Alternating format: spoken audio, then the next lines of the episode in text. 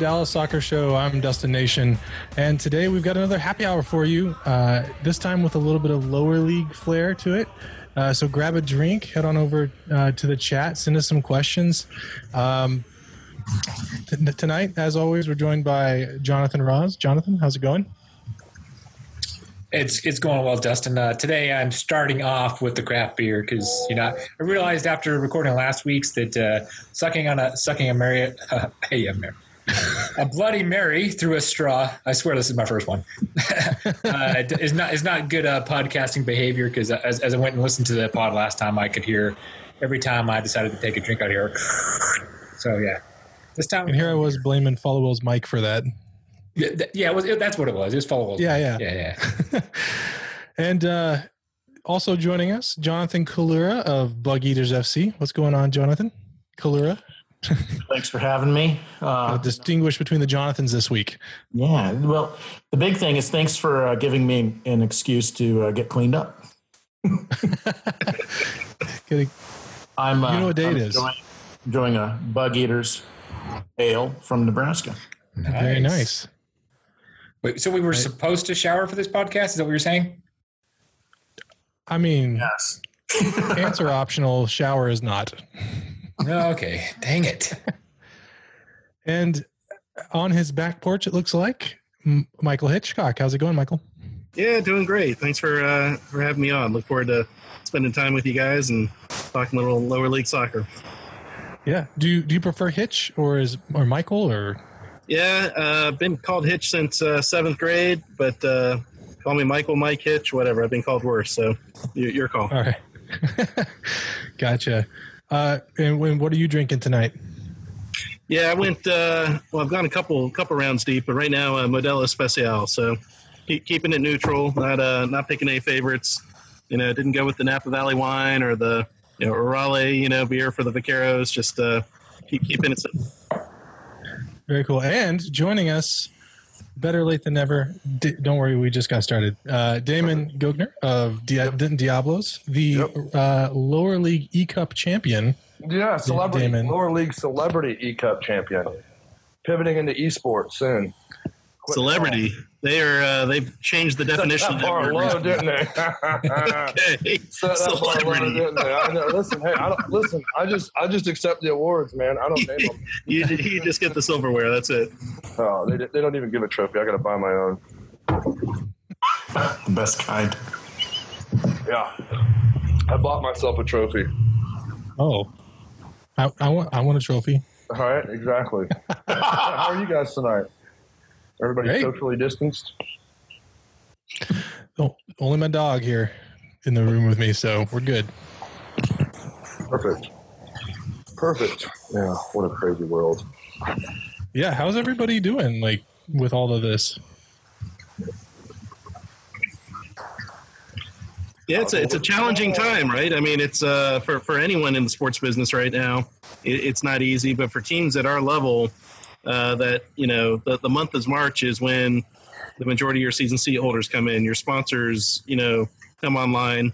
You know, for for this thing to to hit with the timing, there's sort of a, a, a double whammy effect there. So, you know, at the end of the day, man, you know, entrepreneurs will get through this. The guys that are really committed and and, and want to do this for their community, doing it for all the right reasons, will be fine. But you're going to see some uh, you're going to see some collateral damage. You're going to see a number of teams, I think, that don't make it through uh, the challenges that we're going to face here over the next couple of months.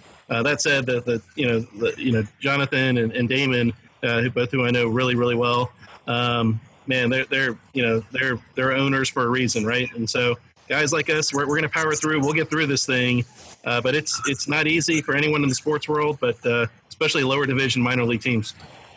And to pivot off that, I think, you know, there are a couple things. It's, um, you know, it's not just the effect of the team itself with the sponsors, um, and it's it's the effect it is to the to the fans as well. So you're looking at at fans who now don't have disposable income because they potentially have lost a job or, um, you know, the, the stress of the financial stress of the situation.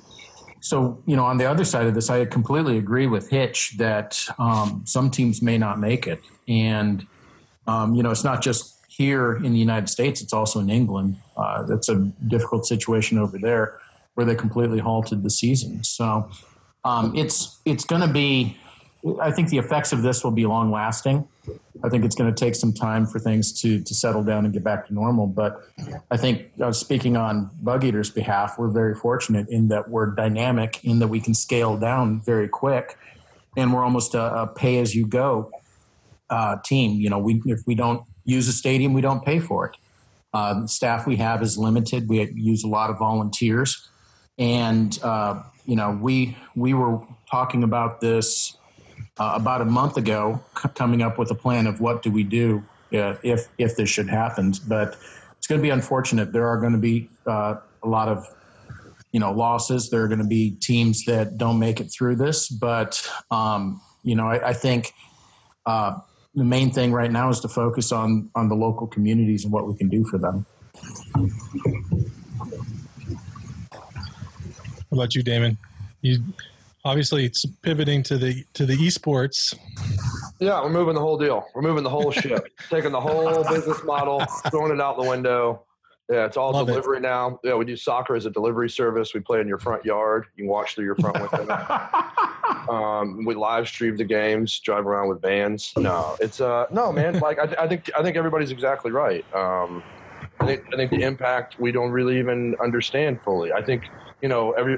I think I think Jonathan hit the nail on the head from a community perspective, and Hitch and I had already talked about to your point as well. Like let's be cognizant that what we've done in the past with pricing, with specials, with promotions, that they might not be received the same way. That we might have to to approach things differently season, um, and and you know for our own club measure success in a different way financially as well. Um, and we've had conversations already with sponsors that have been like, "Hey, ooh, what's going on? You know, hey, uh, you know what I mean? They they feel the roughness in the waters." Um, and some of our sponsors, I was mentioning to uh, to another NPSL owner today, is our you know our, our, our title sponsor is, a, is is right here, Eastside. It's a bar. He can't serve anything right now. He's he's dead in the water with a staff of I think sixty or eighty across his three bars that he owns. Um, and then, you know, right behind that, our apparel partner that's been great, Six Stitch. They've done an awesome job and have got us some awesome merch, and, and we've been so thankful for them. But their biggest thing and, and their biggest business is off of live events and concert tours and churches and corporations, and nobody's doing those events either. So it's just this whole weird effect. But I think, you know, locally, yes, massive impact. And but I think the bigger one that Hitch and I have talked about is what is this going to do to some leagues? you know what I mean, that don't have the revenue coming in, that don't have the models to sustain. So it's just going to be really interesting to see what this does to the landscape of American Yeah. soccer yet again.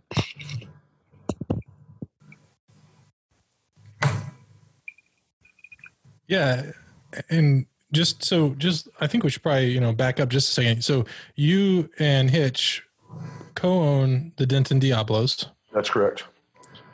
Hitch, you own the um, Fort Worth Vaqueros as well as a team in Napa Valley, right? Uh, investor in Napa Valley, but yeah, majority owner of Fort Worth and partners and co-owners with uh, with Damon. Yeah, so three NPSL teams total. Okay, and then Jonathan Collura, you are you're up in Omaha with Bugeaters, and uh, don't you own a team in England as well? Involved, involved, Involved. with England. So I've been, I've been involved in teams in England, often with Hitch, um, Bradford Park Avenue, who my business partner here in Dallas, he owns that team. Okay. have been uh, working with Richie at uh, Kettering. And uh, Richie also owns South Bend Lions in USL2. And so my involvement there is consultant. Uh, you know, with Bradford Park Avenue, I was a director. With Alfreton, I was a director. And I was supposed to actually be in England this week, but uh, obviously that wasn't meant to be but no, I'm actively involved in uh, in England, specifically at the league level. Gotcha. And NPSL, they shut down their their whole league, didn't they, for this season? Correct. Okay. Yeah. So what what is this I see on Twitter from Den Diablos going up a league? Was that a joke or, or is, is that? Uh, No, listen. I, re, I, I would ask you to read the tweet. What did the tweet say? Because I don't know that the Denton Diablos ever said anything about going up a league. You just said we're moving up, right? Yes, yes. Or, no, and it's- I didn't even say yeah, and I think it said we can't wait to come back and be moving up, and it was a picture of a guy going up for a header. So I don't think you know. Listen, we have all the highest aspirations, but Jesus, don't start signing big checks yet, man. like you know what I mean? Like wait a minute. Um, we'd like to play that, that first real first year really treated you well. yeah, yeah. If it like you know, and what's funny is is that Hitch will tell you the first thing I did is I saw that I saw like Buzz from Third Degree pick it up and run with it. And I was like, I sent Hitch a text and was like, "Is there something I need to know? Like, we have a conversation. Did we listen? I'm all about an fu and like let's go. Like you know what I mean? That's the way the world works. But hey, what what what happened here? So I no, thought that- Liga MX was extending into the U.S. and you guys were the first team to sign on. I love it. I. I love it. Listen, that's not a Get, bad get that idea. going, Jonathan. Get That's that one not a going. bad idea. Listen, we can make some. Yeah. uh, we can move on that. We can move on that. NAFTA plays well. What about uh, what about the England leagues and uh, the league the Bugeaters in? Are they are they completely halted or? What league are you in? So, hold on, let me let me take a guess. Uh, the Gulf Coast Premier League. Well, technically, that's where we are this season. And so last season we played exhibition, but we played uh, we played under the registration of Gulf Coast Premier League. And so this season we're actually going to be playing in a conference that was going to have between five and six teams. And so that's been put on hold indefinitely. Uh, no decision has been made to officially cancel the season, but common sense is going to say it's quite unlikely that anything's going to happen. Uh, if we can, we'll play something. I don't know that it'll necessarily be a, a league format, but we're talking to teams, and we've had teams contact us wanting to do something. But I think right now it's it's too early to say. But in England, uh, they were in full season, and that's been completely halted. And so you've had um, you know everything below the National League was canceled. Everything below. Uh, step three of the non-league, I believe, to step six was null and void, which triggered lawsuits and all kinds of, of messes over there. So now they're evaluating it again. But um, you know, with promotion relegation, one team specifically, South Shields, uh, felt that nullifying the league was going to you know have a big financial impact on them obviously because they were running away with the league that they wouldn't get promotion et cetera. So a lot of different issues uh, going on over there. Um, one of the big issues is uh, paying the players and the contracts. so a lot of teams aren't aren't able to pay because they they you know they go on a week by week basis. So now they're appealing to uh, the british government. The british government has offered up to 80% of compensation for, for uh, wages. And so now teams are applying to see if they can get it. It's really an interesting situation, but it's it's basically canceled indefinitely, or at least postponed indefinitely. Um, but it, it'll be interesting to see what happens because you can essentially take a full season and throw it out the window and see what happens. So um, teams in the relegation zone are going to be the beneficiaries of voiding out a league or voiding out a season versus teams who threw a lot of money at winning promotion, uh, who are effectively going to, uh, you know, they won't get that money back uh, because they were tied into player contracts and that money's already been spent, but they have to do it all over again. So now they're reevaluating what it is. Um, what I'm hearing is, um, you know, National League is, is working with teams. They're trying to figure out what would be, you know, a solution to this. What I'm hearing from team owners is, is that they're proposing to take the remaining games times a point point per match and finish out the season looking like that just to figure out where the table falls. Um, ultimately you know that would you know, from a promotion relegation standpoint that that may make some sense. Um, you know a team like bradford which was sitting in the relegation zone and on the opposite end of the table you've got King's Lynn who threw a massive budget, it just doesn't make sense to reward a team that was in the relegation zone which really honestly had no chance of getting out of it, versus a team uh, that threw a lot of money away or threw a lot of money at gaining promotion and ultimately rewarding the team that uh, that didn't belong there. So, so for the the teams that are here in the U.S. that what for the for the players, I, I think uh, I think Damon, you said you guys are a lot pay as you go, but for the the players, are they considered? And so, if, if they're furloughed, are they getting unemployment these days? Are they more of a are they more tied into like the gig economy where they're just kind of, hey, go find something else? I think Damon, you're on mute. Yeah, so my bad. So us in particular, there we go. Because of our reliance in the past on NCAA players, we haven't been able to pay players. So hmm. it doesn't affect impact us from that perspective. But it, we have staff. So just like Jonathan talked about, um, you know, we were smart enough to write in some of our contracts and, and some of our partners. It's like, I can't rent my stadium right now if I wanted to. They're not going to rent it to me. Like it's closed down. The facility, mm-hmm. University of North Texas has all facilities closed down until I think now at this point, sometime in May. So it's just a continuous, you know, so from that perspective, um, we're lucky in that we get to scale down, but some of our, you know, our general manager and some of the people on payroll, we talked to them and said, Hey, we, there's nothing we can do right now. You don't have, you know, our coach can't coach, our general manager can't manage. You can't sign sponsors right now. We're not selling season te- seats. We're doing a lot of this and we're doing a lot of, you know, trying to do things to, to support the community. So we're buying gift cards and giving those out on our live streams. We're supporting our sponsors and things of that nature. But no, it's, uh, it's tough in that regard. But what um let's say we we we pivot off of the the heavy uh subject let's let's let's uh, talk about something a little happier. uh let's just talk about regular old soccer. So uh I did have a question and I, Jonathan Collura, you and I um have um had an interview on my other podcast uh FC Nation about kind of some like owning a lower league team. And I, I think Damon, you and I had one as well. Uh, but specifically, Jonathan and Hitch, you guys both have experience in England as well. So I'm curious, like what what is y'all's experience? Is like what's the difference between lower league English soccer and lower league U.S. soccer? I'll go first, Hitch, and then I'll, I'll pivot to you. But uh, it's massive, absolutely massive. Um, I would say here in the US, you're able to build sustainable models. Um, I think the fan base that you can build here in, in the US, uh, you know, attendance wise, we get about the same attendance that uh, a lot of the non league clubs in England get.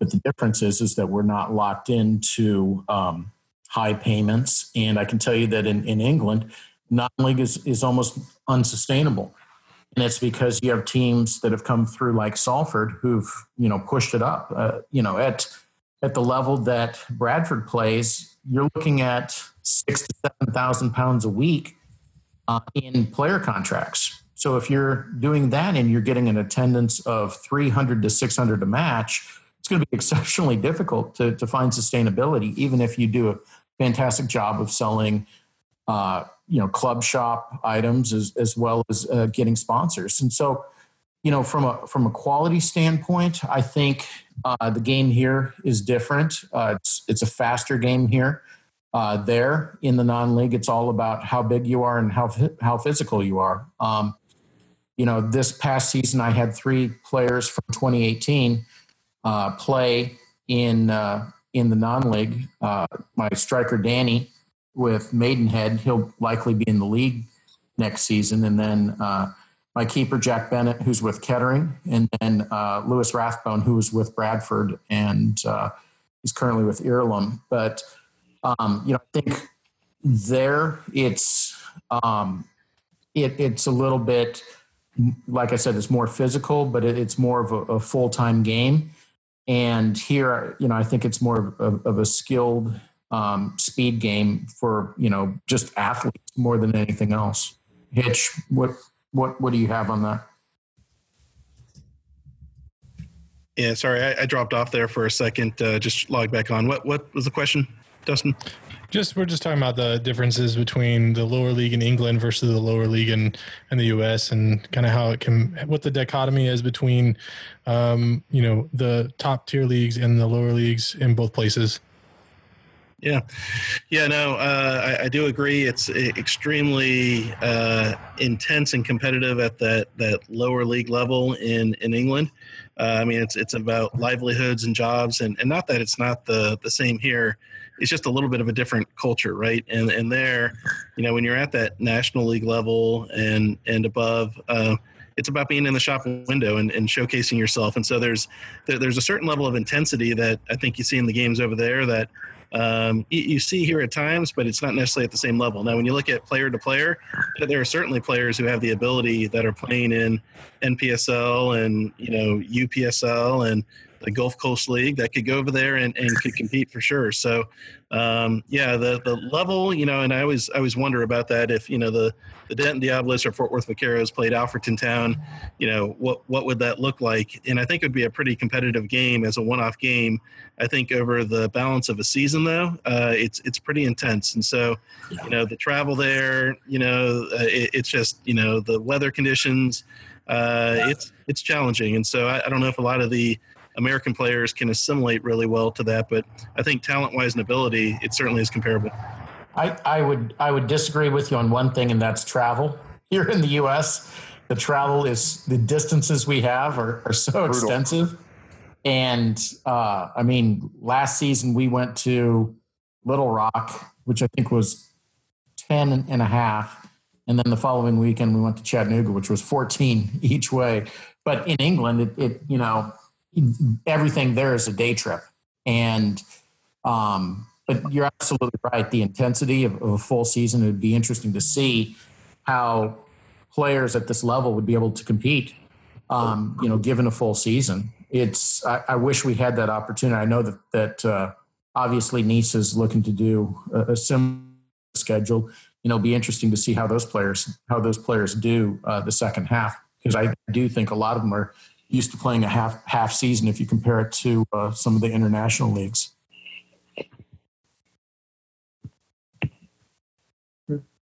Yeah, and you guys, you guys all have different setups with how you set up your teams, right? Because uh, Damon, I, I know you were just talking about, but you have some NCAA players, yep. and you kind of really lean in on the the development aspect, right?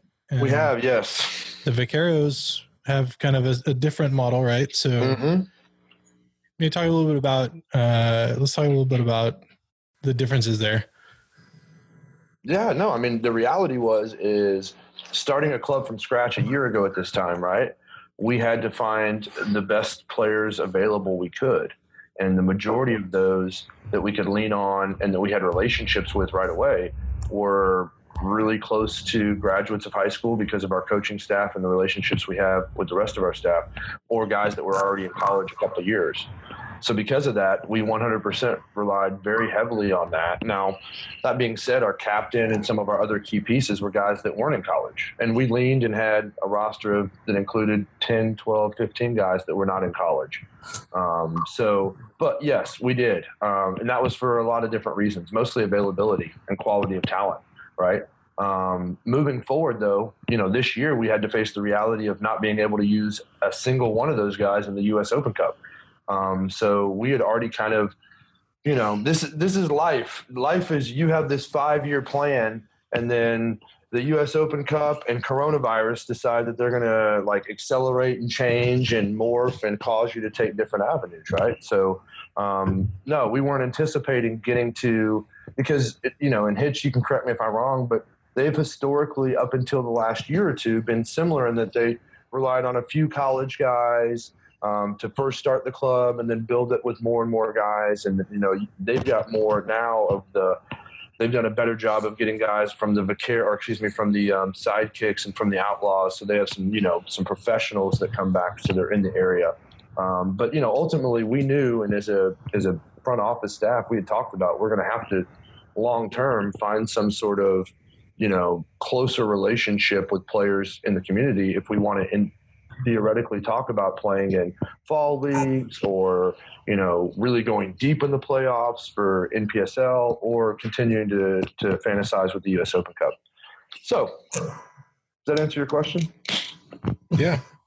Oh, I'm curious to I'm curious to know about uh, the Vaqueros and how they how you guys ended up with with what you've got now.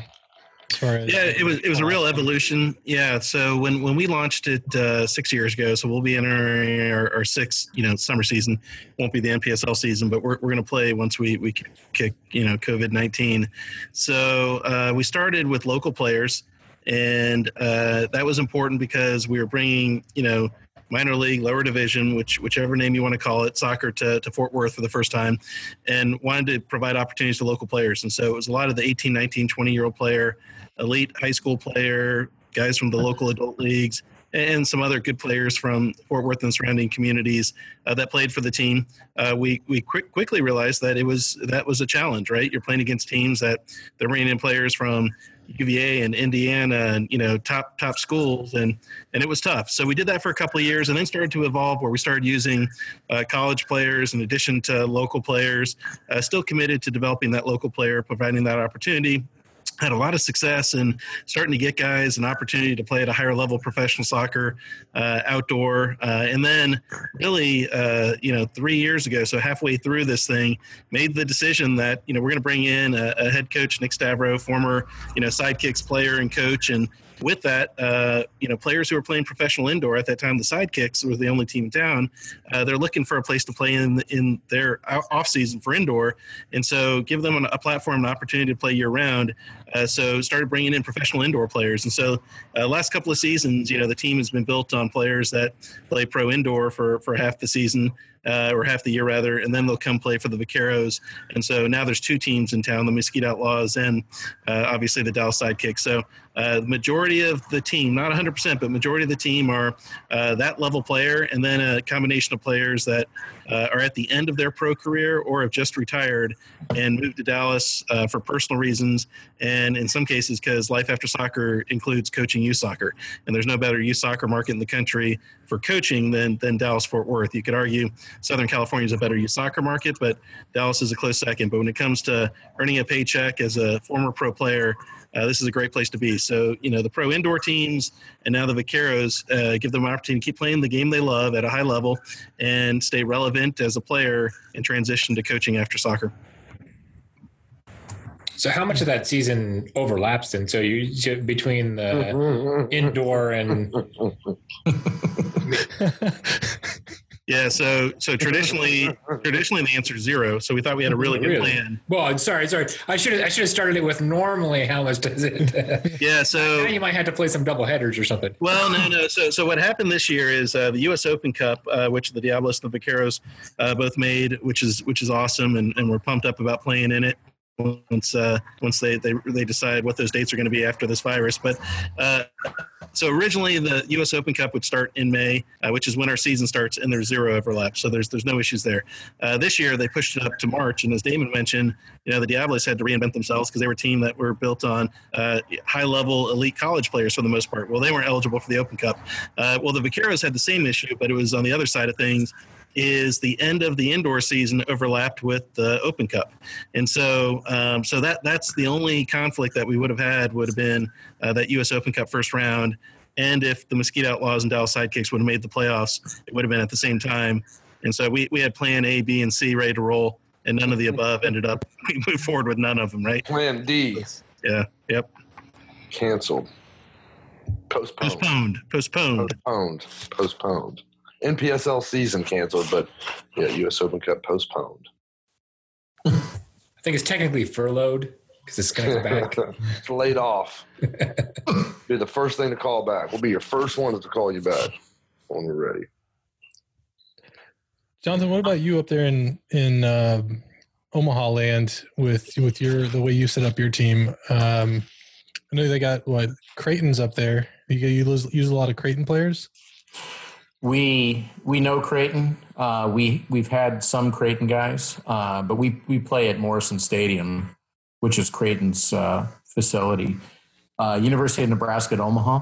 Uh, they supply us quite a few players. That's the other Division One program. UNO. Uh, by Bob Warming, who used to be Creighton's head coach when I was growing up. Um, we use a lot of we're mostly college players.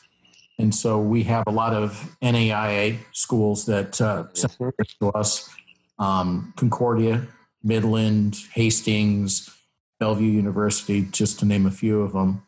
But uh, we've really tapped into that network. Uh, it's become quite competitive uh, to be on the team. Uh, we have those guys, and then we have a few alumni. We do have uh, a few Creighton alum who uh, play on the team as well, and I think it's a good balance to have those. They tend to be a little bit of the leaders.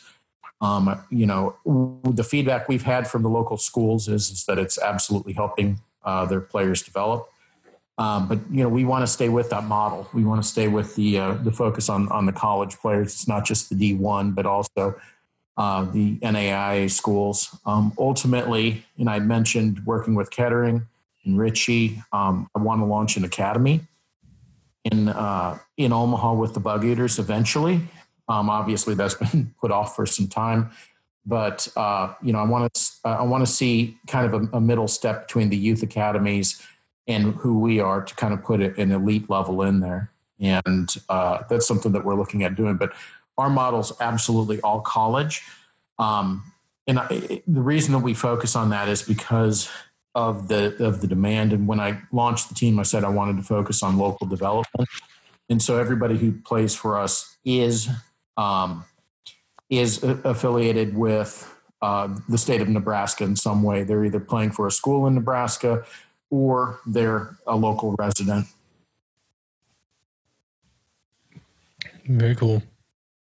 Uh, we do have a couple questions from from YouTube. Uh, hi, YouTube. Thanks for joining. Uh, so Charles would like to know if Damon has a brother named Graham. I do. He does. That's it. All right. It's easy. Next. Next. Hard hitting. Line him up, knock him down. That's it. He's a he's a premium season ticket holder, and you can find him at all the Diablo games with my uh, nephew and nieces sitting. Can you hear him cheer over um, Chad's daughters? No, he's got four daughters. They're loud. like banshees. They are. They're awesome though. He's got his There's, own cheering yeah. section everywhere he goes. It's amazing. All right. Uh, Inside Out FC says, How do y'all feel about the change to the starting date of the U.S. Open Cup? Was this a shock or was this something y'all saw coming down the pipe? We had birdies whisper to in our ear in um, October, November that they were going to change the structure and that it could include an earlier start date to expand the overall offering to make room for additional teams. Because NISA was coming in, USL was expanding, there was just going to be more teams. And so the first mentions of it came in October, November. But at that point, we didn't even know. The funny thing is, is and we started planning to be in the Open Cup in ca- just in case, like oh shit, just in case we make it, we might want to think about this so we don't get caught in three months with our pants down. Um, before the U.S. Open Cup told us we were in the Open Cup, because we knew like by the time they told us, which was late December, we had, we'd already had two tryouts and been communicating and been pulling in guys and we're setting up things over the Christmas break for guys that were available and coming back and graduating and so yeah. And to your point the to answer the other part of the question not ideal. Not ideal for any of the gentlemen on this call i would assume um, you know for a multitude of reasons. But uh, if it means the tournament is bigger and is moving in a better direction then you know I guess that's the necessary evil of it. The FA Cup is almost year round, so. I think that to add to that, if we if we want to play in it, we have to play in qualifiers. Yeah. So those qualifiers happen in the off season for us, which would be in the fall. So essentially, one thing we have done is we've taken that group of alumni that I've mentioned and, and local players, and we've set them up that we're almost going to have a completely second team to play in Open Cup qualifiers and potentially in the Open Cup, which is unfortunate because the you know the, the core of our team are, are the college players, and so you know Hitch's model, I would imagine, is is is the one that is going to be the most successful in the in the Open Cup, uh, with having those those dedicated players. But for us, um, you know, that's ultimately what we were looking at 60 days ago was setting up a second team to play in qualifiers in the fall. Yeah, I can't yeah, imagine. I think the the reality of the Open Cup is uh, if U.S. Soccer is going to invest more in it, as Damon mentioned, make it a bigger event. Um, and and we know what the schedule looks like. We just have to plan for it, right? And we're all, you know, successful entrepreneurs and and, and pretty good at, at at doing these types of things. So, you know, for for us, you know, we realized this year that if our you know if the indoor teams would have made the playoffs and the Open Cup played as as scheduled we would have been playing with a lesser team than what we will be playing with this this summer. But that's that's just that's the that's the gig, right? And so, you know, for, for me, it's uh, it's one of the great competitions. I, I love the Open Cup. Uh, played in it, uh, won it when I was uh, at the LA Galaxy, uh, second place when I was at FC Dallas. And so, you know, now to own teams that, that are in it, it's it's pretty special. And so, for me, what's what, what what what's best is what's best for the growth of the game. And so, starting earlier, and it means they can invest more, dedicate more time, resources to it. I'm all for it, and we'll just figure out how to put the best possible team on the field. Is that, is that the case for a lot of the a lot of the teams are playing in those early rounds or playing in the kind of the the even, even before the Open Cup that, that are actually go, playing through the qualifiers? Are they all kind of in the same situation as you guys are? Well, I can't speak Like to the qualifiers. The uh, so or NPSL, yeah, the NPSL you make the first round proper if you qualify through uh, the NPSL, which isn't easy to do. Uh, so, so I don't know how the qualifying is. Jonathan could probably speak to that, Collura. But um, you know, I, I, for for me, you know, if they're going to start every year in March, and you know, we just have to plan for that and be able to put a good team. And fortunately, in Dallas Fort Worth, we're in a talent-rich environment, so there's Yeah. lots of great players that you know to be able to play in the U.S. Open Cups a pretty attractive draw uh, for players and, and for coaches and for executives to be a part of that. So uh, as long as I, I think this year was the biggest field of teams you know ever, I think it was 100 teams uh, that's in it this year. Uh, teams that aren't willing to adapt, you know, they're not going to play. And there's teams that passed up on the invitation that qualified. Uh, so I don't know how the qualifying rounds work. Um, which you know Rayados, which is a big local team, makes every year. But uh, for us, uh, we're just going to have to adapt and come up with a plan, and hopefully, it's a it's a problem we have every year. the qualifying rounds begin in the fall, and essentially that's that's where a large number of the teams come in. Um, basically, to go into qualifiers, you you have to you know, submit an application. You've got to have a stadium, et cetera. It's you know, and you have to belong to to a league that is uh, I think it's you have to have at least 10 games to be able to uh, to qualifiers. Last season, because we played a full exhibition season, we wanted to play in Open Cup qualifiers, but we were not allowed to. Um, what you'll see is uh, you'll see uh, a, a lot of teams go in in the fall. Most of those teams will be UPSL because UPSL doesn't have the automatic qualification.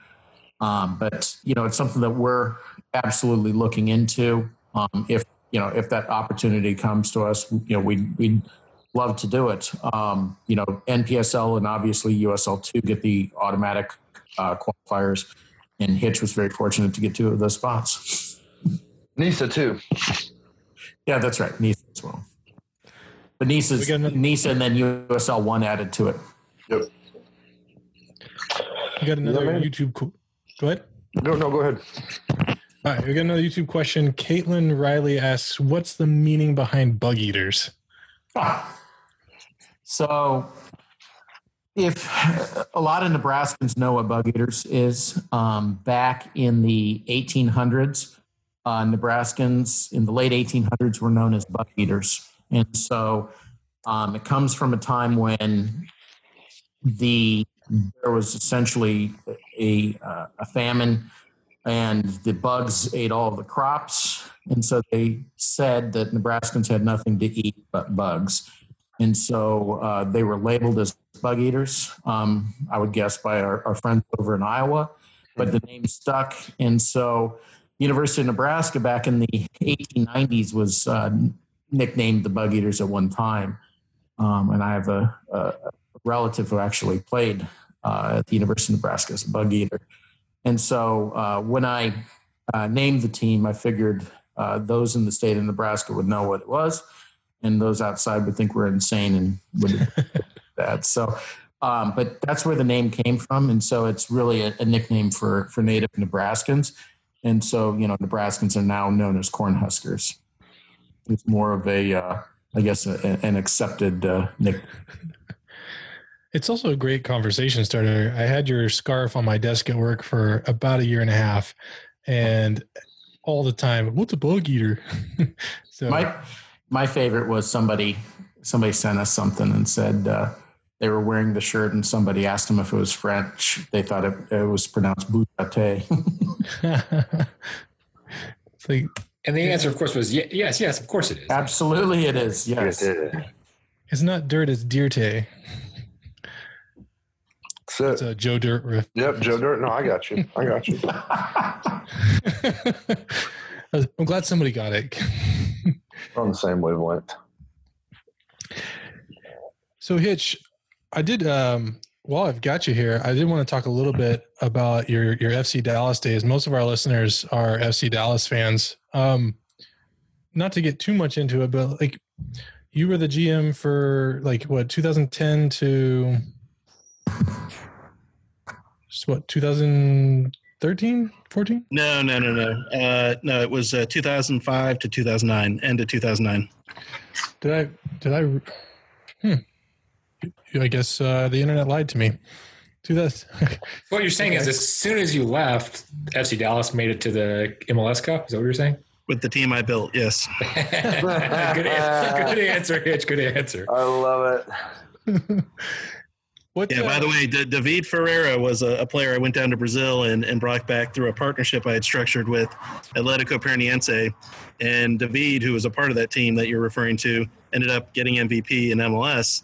Uh, yep. But probably the, the greatest uh, contribution to, to local soccer and FC Dallas from that acquisition is his son, Jesus Ferreira, Yep. Uh, who came over and at that time actually played with my son. He's, he's a couple years older, but they played together at the academy.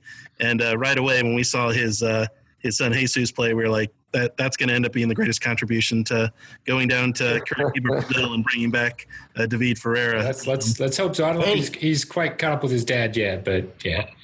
It's, yeah. you, have got you've got Charlie Kelman who's over there in England in uh, yeah yeah that's right in, in League One. Uh, so I, I met Hitch way back when he was with FC Dallas. Actually, Hitch, I, I messaged with uh, Pablo Ricchetti last week. He uh, he's the head coach of a uh, second division club in Argentina, which is a okay, great, nice move for him. Yeah, but um, you know, it, it, you know, I'm I'm actually a season ticket holder for FC Dallas, and uh, you know, shockingly, won't shock you at all, but haven't heard a thing from them uh, since this whole uh, situation came about. No idea what's going on over there at FC Dallas, but no one can seem to uh, communicate. But uh, I don't know. Dustin, uh, have you heard anything from them? No, just uh, announcements about player player practice moratoriums, and I think think uh, everybody they're just like everybody else trying to play it by ear. I ended up, yeah, I ended up. Uh, they talked me into some Hall of Fame tickets, and uh, uh, as soon as I made the payment, uh, I haven't heard from them since. Shout up. Oh shit, that's great. Um, gonna clip this. hitch, hitch, hitch. Cue, cue that Boris Johnson clip. Cue that Boris Johnson clip right now. Well, I got a clip for you. Oh. Might be how you want to close this show. It's uh, yeah, God. All right. All right, we'll, we'll revisit that. Well, I was going to ask you about your uh, it's like what's what's your most memorable memorable uh, thing about being uh, your time at FC Dallas was. Yeah, so um, I, I love uh, I love the people side of the business, right? And uh, you know, from 2005 2009, man, we had a great group of committed, passionate soccer people that you know, it was all about grassroots and connecting with the community. And, um, you know, so, so from, you know, the players, we had a great group of young men as players, many of whom are, are, head coaches right now in Major League Soccer and in college, which I think is the sign of you, you had a great group of players.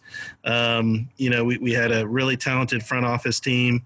Uh, you know, it, it it was and the partnerships we created around the world was really forward thinking and innovative. I mean, had a great relationship with with River Plate, uh, had a terrific relationship with Atletico Paranaense, with Tigres, and you know that that was before anyone was really doing those those types of relationships and deals. So I think we were a little ahead of our time, but um, at the end of the day, it's it's the people. So you know, it, it's easy to think about this great win or you know that that difficult loss, but you know, it's it's how I met you know Jonathan Collura. It's how I met you know some really amazing people, whether they were supporters, sponsors, players, executives, staff, um, and they're they're friends for life. So uh, for me, it's it's it's all about the people, and, and those were certainly uh, certainly the best memories. I, I think it's it's someone who was there at that time as a fan. It was one of those things where I wouldn't miss a match, and, and people I know wouldn't miss a match, um, just because it was it was a fantastic fan community. And so post match, we'd all go into the uh, into the club there. It's changed quite a bit since then, but we'd all hang out, uh, have have a drink. The players would all come in. We knew all the players, and so it was it was really a, a fantastic community. Um, you know, the the the uh, relationships that were forged at that time with Tigres and, and Cap especially were absolutely fantastic. I remember even when Everton came and uh, you know trained at, at FC Dallas.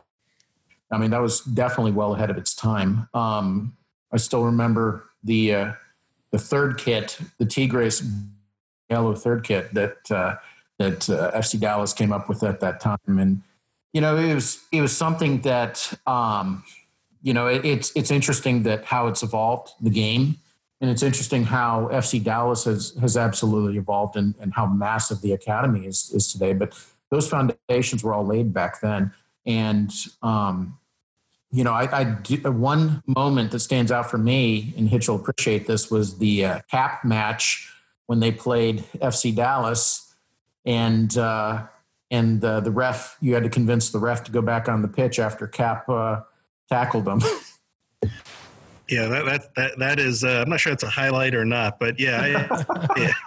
there was uh, there was an all-out brawl, and I had to convince the official to go back under the match and not abandon the game. And, and, then afterwards, we all had beers in the club, and both teams were friends. But yeah, during that 90 minutes, it was uh, pretty heated, and it was the return leg. We went down to Curitiba for preseason and uh, played down there in their stadium. And then they came up here, and it was the return leg, and it yeah, it got definitely pretty heated. That's pretty funny. I, I forgot about that one. yeah, it took took a lot of persuasion to get that official to go back on the field. He, he looked like uh, he had seen a ghost. Yeah. Uh, another YouTube question. Get your mind correct. Says uh, wants to know who's responsible for that Tigres inspired third kit. Is that you, Hitch? That's me. Yep. So we, we actually created one for Atletico Paranaense as well that was never produced. Uh, but yeah, the uh, the Tigres kit, and we've got a, a, soccer room in my house that has 150 jerseys on the wall, and they were all gifts and uh, a bunch of commemorative Tigres kits that they gave me through that relationship. And then uh, we've got that commemorative kit that that we created. And uh, some people may not realize that Atletico Paranaense actually wore an FC Dallas inspired kit uh, when they played down at one of their league games in the Brazilian league, uh, the first division down there, and we were supposed to reciprocate, and it didn't didn't happen for a variety of reasons. But I've got that kid on the wall up there in the soccer room as well, and it's a it's a pretty sharp looking kid. It uh, looks a lot like a AC Milan's kit, so maybe I'll go online and give it away to some fan. But, uh, so yeah, so yeah, it was uh, definitely some, some good relationships.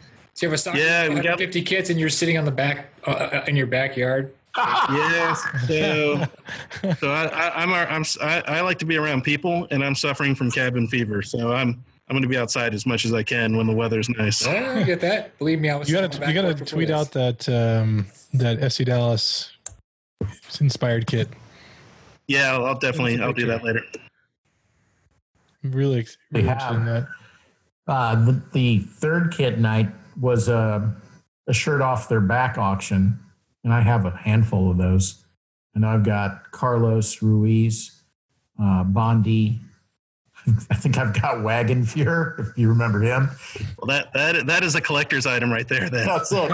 he, and then I also have. Uh, I think I've got Bobby's as well. That's special. That's cool. So Wagenfuhr actually he he went to Creighton and he uh, he lives in Nebraska, and so I, I should hit him up and and see uh, if he wants to get involved. you should get a Bugeaters jersey on him. That's it. Yeah, the good idea.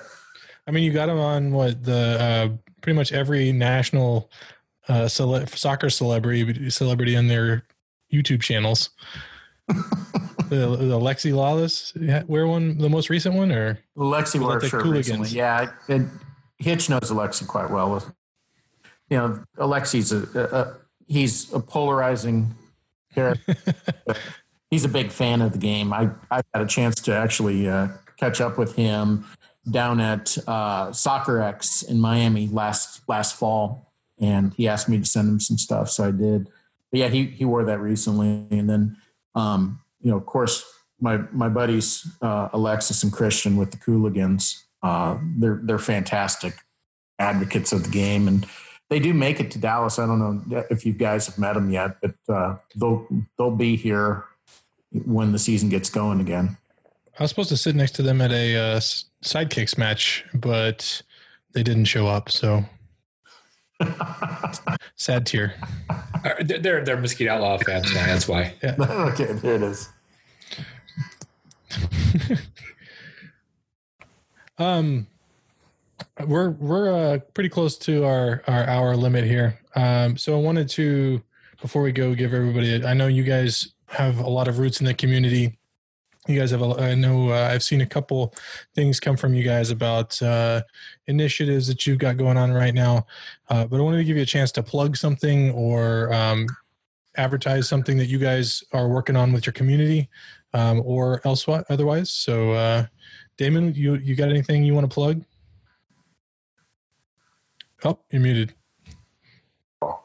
Yes, today we made donations, additional donations, couple things. Um, if you hit up any of our social, you'll see a couple places that you can support. So Eastside employs, uh, and John Williams employed quite a few, almost 100 people across Denton in various bars and restaurants. And so uh, they're doing some cool things, and we're supporting them. Um, we're also supporting the uh, Denton Community Food um, Kit or food closet or whatever. I, I, don't know the name for certain, but um, check our social and you'll see we donated some money and, and, shared the link on the ways that you can support there. They're doing some good stuff and, and helping people in the community. Cool.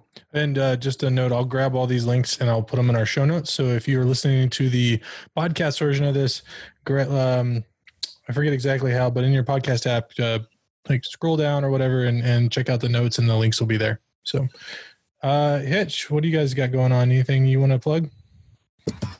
Yeah, we've uh, we've we've been we basically took our when, when this thing hit uh, on the 12th, which is really when it hit hard and, and the sports world paused. Uh, we took all of our marketing dollars, which were going to be focused on season seats and uh, some pretty cool campaigns, and we didn't cancel those, but we shifted them over. And what we did with them is uh, we're buying 25 to 50 dollar gift cards from locally owned businesses and giving those away every day through social media campaigns for Vaqueros fans. And so obviously it's supporting a local business uh, eh, through the form of a gift card. It's promoting that business uh, through what they're doing whether it's a, a, beer to go from the local breweries or it's it's takeout curbside or delivery service. But businesses that are open for business we're promoting them uh, and then it, it, gives back to our fans uh, many of which as, as everyone said on uh, on this is that are, are, having a tough time right? Either they've been furloughed fired or cut back and so it's a tough time. So it's a chance for them to get some free food and beer on on the vaqueros. And so uh, we're doing that campaign and, and then now that we know we're going to be you know sitting at home for at least another month, uh, we've got some other things we're doing, and basically it's called a Kick COVID nineteen campaigns. So if you go to our social media, you can learn all about them. Uh, but we're going to be rolling out some other things that it's all about giving back to the community who's been incredibly supportive of the team since uh, the team launched in 2014. Very cool, Jonathan Collura. So, um, we immediately were talking about what we could do to help the community. Omaha's been impacted massively because the, the three big events in the city have been canceled. Um, obviously, College World Series is the largest event in the city. Uh, Olympic trials for swimming were canceled, and then you also had the NCAA tournament, which was uh, one of the regionals was being hosted there. So, um, massive impact on the city. Um, and so, you know, we were saying, you know, who are we and what, what can we do to give back? And it's, you know, it, it's, it's difficult to do. So Omaha Foundation set up a COVID-19 response fund. And so um, looking at how much merchandise we have that we've paid for that's just sitting here idle, um, you know, we, we came up with the idea of 100% of club shop sales um, being donated to that COVID 19 response fund. And then I said I would match 100% of it. right now we are um, we've had 14 states, DC, and Canada. Uh, over 60 orders come through, and so you know, being here in, at the house with with all the stuff, I'm able to fulfill the orders. But right now, with my match, we're somewhere between four and five thousand dollars that I'll be donating uh, next week. And so, you know, my, my plug would be this: is is uh, you know buy something from the club shop, and uh, you know all of that will go to uh, the response fund, and then I I will match whatever you end up uh, uh, buying. You know, so match dollar for dollar. Very cool. Did, was there a, some sort of clip that we were going to play? Boris Johnson. the, oh, if I had the technology, I would play it, and it would be well worth uh, your time. But unfortunately, I don't have that technology. You're gonna have to inject that yourself, Dustin, in the in the pod, man. I'll I'll, uh, I'll go looking for the link.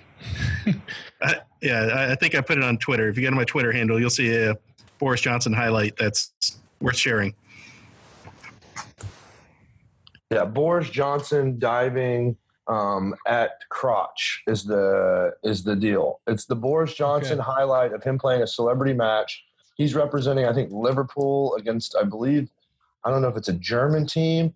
No, it's England versus Germany. I think he uh, headbutts the. Uh, I think they call it the nutsack. He headbutts the nutsack of the. That's exactly what it is. Watch out, Dustin's gonna be like, "Hey, this is a this is a family pod. I gotta edit all this uh, out." No, it is, no, it's thing ever. Oh, he, takes, he takes about he takes about a seven yard run, ten yard run, and just immediately puts his shoulders down because he gets going too far and leans too far forward and can't stop or move or redirect his weight, and just goes hurling himself right into the groin of the opposition. It is. Almost like a like a torpedo. Like imagine no, a torpedo. It's a rugby tackle. A Boris Johnson torpedo. Yeah. It's a rugby tackle, 100%. It is so great. I play that on loop whenever I'm feeling down in blue. Very cool. All right. Well, uh, check out each one of the guys. We'll we'll put all of their their um, social links in the show notes as well. You can find us online at DallasSoccerShow.com. You can find us on social at Dallas Soccer Show on Twitter. Uh, thanks for joining me, everybody. Thanks for joining us, uh, guys. Appreciate you being here. Thanks, Dustin. Thanks for having us. Cheers. Thanks, Jonathan. Cheers, everybody. Yeah, thanks, guys.